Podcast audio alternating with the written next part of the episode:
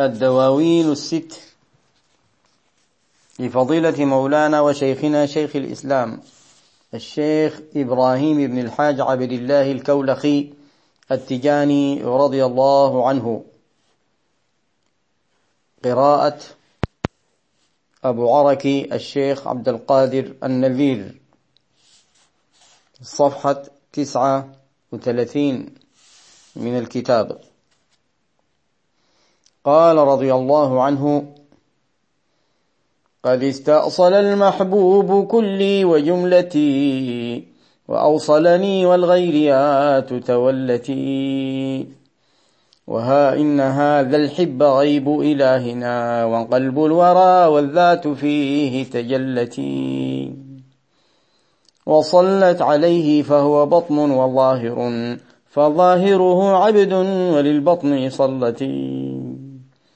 أفاض له منه إليه فهالني. محيا رسول الله والعين كالتي. فتيمني شوقا وعز لقاؤه.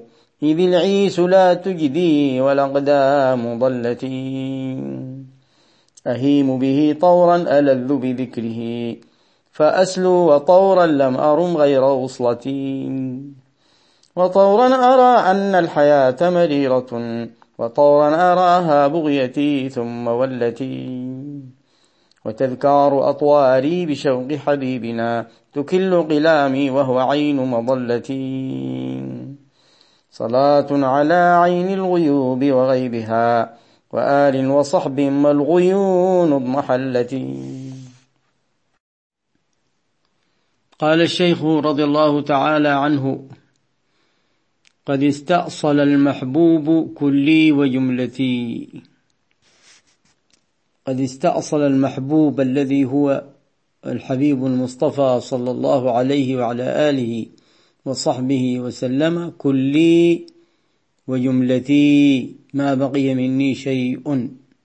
كما قال هناك فكلي مشغول بكل محمد صلى الله عليه وعلى آله وصحبه وسلم. استأصل. انظر إلى هذه اللفظة يعني. الاستئصال الإزالة من الأصل والقطع من الجذور. استأصل الشيء معنى أنه أزاله من أصله وقطعه من جذوره لم يبق منه شيء. وأوصلني في هذه الحالة بما؟ بشهود المعية. المعية معية للذات والمعية له صلى الله عليه وعلى آله وصحبه وسلم. لأن هذا هو أصلا هو المتحقق أصلا. المولى عز وجل يقول وهو معكم أينما كنتم. والنبي صلى الله عليه وعلى آله وصحبه وسلم يقول حيثما كنتم فصلوا علي فإن صلاتكم تبلغني. والغيريات تولتي كل غير كل ما سوى هذه الحضرة تولى. لأن المحبوب قد استأصل كلي وجملتي. وها إن هذا الحب غيب إلهنا وقلب الورى والذات فيه تجلت. إن هذا الحب أي المحبوب وهو النبي صلى الله عليه وعلى آله وصحبه وسلم هو غيب إلهنا غيب الإله.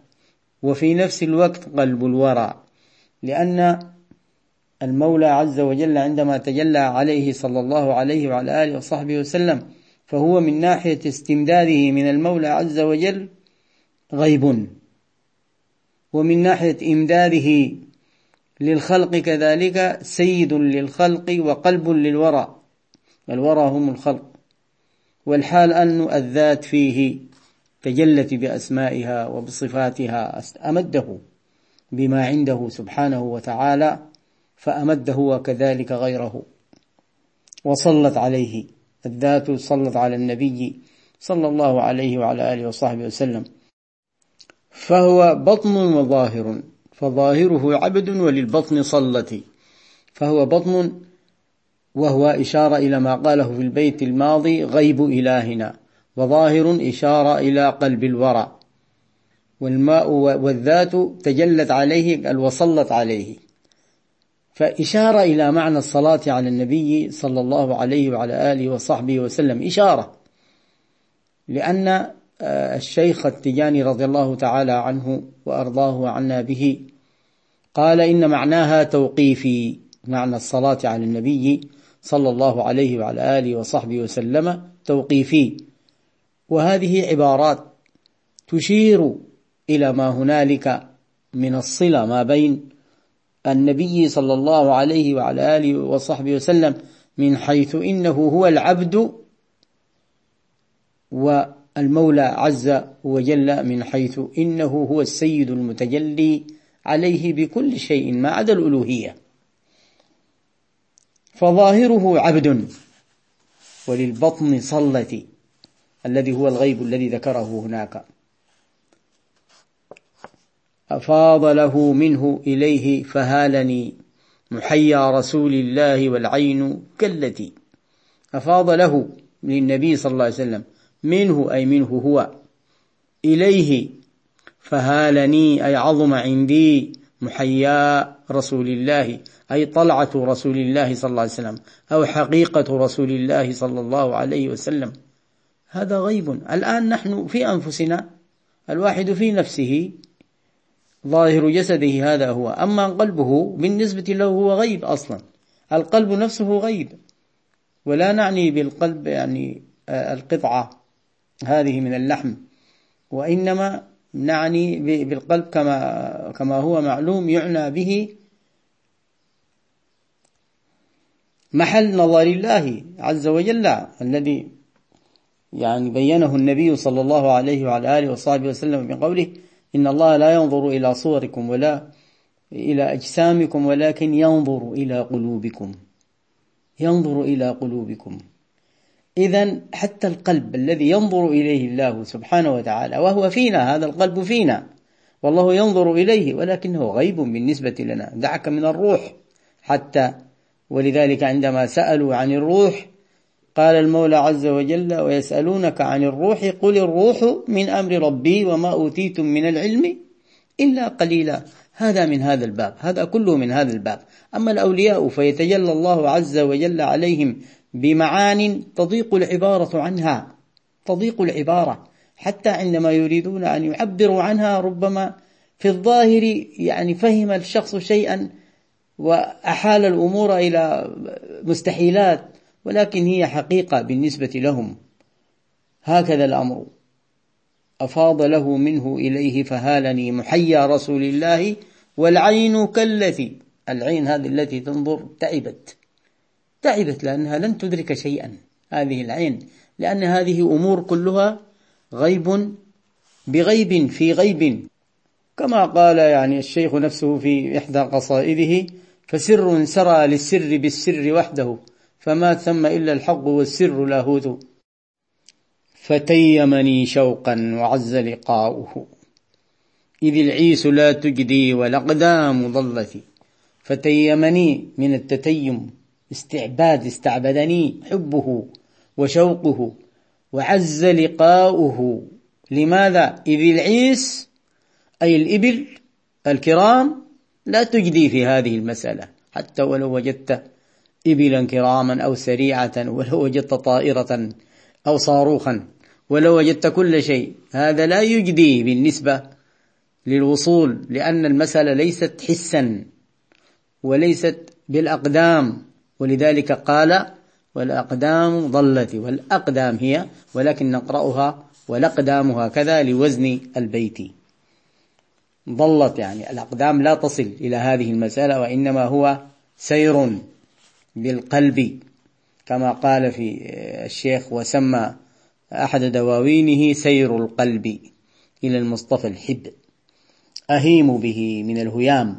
شيخي تجده في هذا الديوان يستعمل كل عبارات العشق التي ذكرها الناس في اللغة والتي ذكرها العشاق في أشعارهم. تجدها كلها مبعثرة ومنثورة في هذا الديوان يستخدمها الشيخ بما من الله عز وجل عليه فيه. فتيمني شوقا وعز لقاؤه إذ العيس لا تجدي والأقدام ضلتي أهيم به طورا ألذ بذكره. فأسلو أسلو غيره. أنسى. وطورا لم أرم غير وصلتي أي ناظرا إلى الأمام لأن الحضرة لا نهاية لها. وطورا أرى أن الحياة مريرة وهكذا أطوار العبد. ما بين فرق وجمع وما بين آه، يعني نظر إلى مقامه هو الذي جعله الله عز وجل فيه وما بين مخالطة لأهل الدنيا. هنالك قال آه، لترحم غريبا عينه ولسانه وأذواقه. وطورا أراها بغيتي أي طلبي ثم ولتي ثم ذهبت وهكذا الأطوار والتنقلات. ثم قال وتذكار أطواري هذه بشوق حبيبنا بشوق حبيبنا وبحبه صلى الله عليه وسلم ولكن تكل قلامي. قلامي جمع قلم هذه تتعب أقلامي. الكتابة لا تفسرها. ولا تعبر عنها ولا تصل إليها. أو ممكن نقرأها تكل قلامي تكل من كل يكل تتعب الأقلام نفسها حتى تصل آه، إلى حقائقها. والحال أنه هو عين مظلتي يعني عين تحيري تحيري وذا عجب. كالعيس والماء فوقها تموت ظماء ما تنال سبيلا. الشيخ رضي الله عنه قال هذا البيت في إحدى قصائده وقبله قال لدى المصطفى هب لي رضا وقبولا فقد عزني نيلي إليه وصولا. لماذا؟ وذا عجب. كالعيس والماء فوقها تموت ظماء. ما تنال سبيلا. وهذا المعنى طبعا أخذه من البيت المشهور المعروف كالعيس في البيداء يقتلها الظما والماء فوق ظهورها. محمول. صلاة على عين الغيوب وغيبها وآل وصحب ما الغيون اضمحلت. مكتوبة هنا عندي في النسخة ما العيون. اضمحلت بمعنى زالت وانقشعت. هي ما الغيون؟ جمع غين والغين الران الذي يكون. مدة دوام اضمحلال. هذه الغيون يا ربي صل وسلم على عين الغيوب وغيبها. صلى الله عليه وسلم. وعلى آله وصحبه. والله أعلم. ودائما أعتذر لإخوتي أولي الألباب في تجشمي وخوضي في الكلام في أبيات الشيخ رضي الله تعالى عنه ومعانيها. ولولا ما كلفوني به وما أشاروا به إليها لما قمت بذلك. ولكن هو الأمر كله منه وإليه والمدد منه سبحانه وتعالى. فنسأل الله الإعانة. ونواصل إن شاء الله تعالى.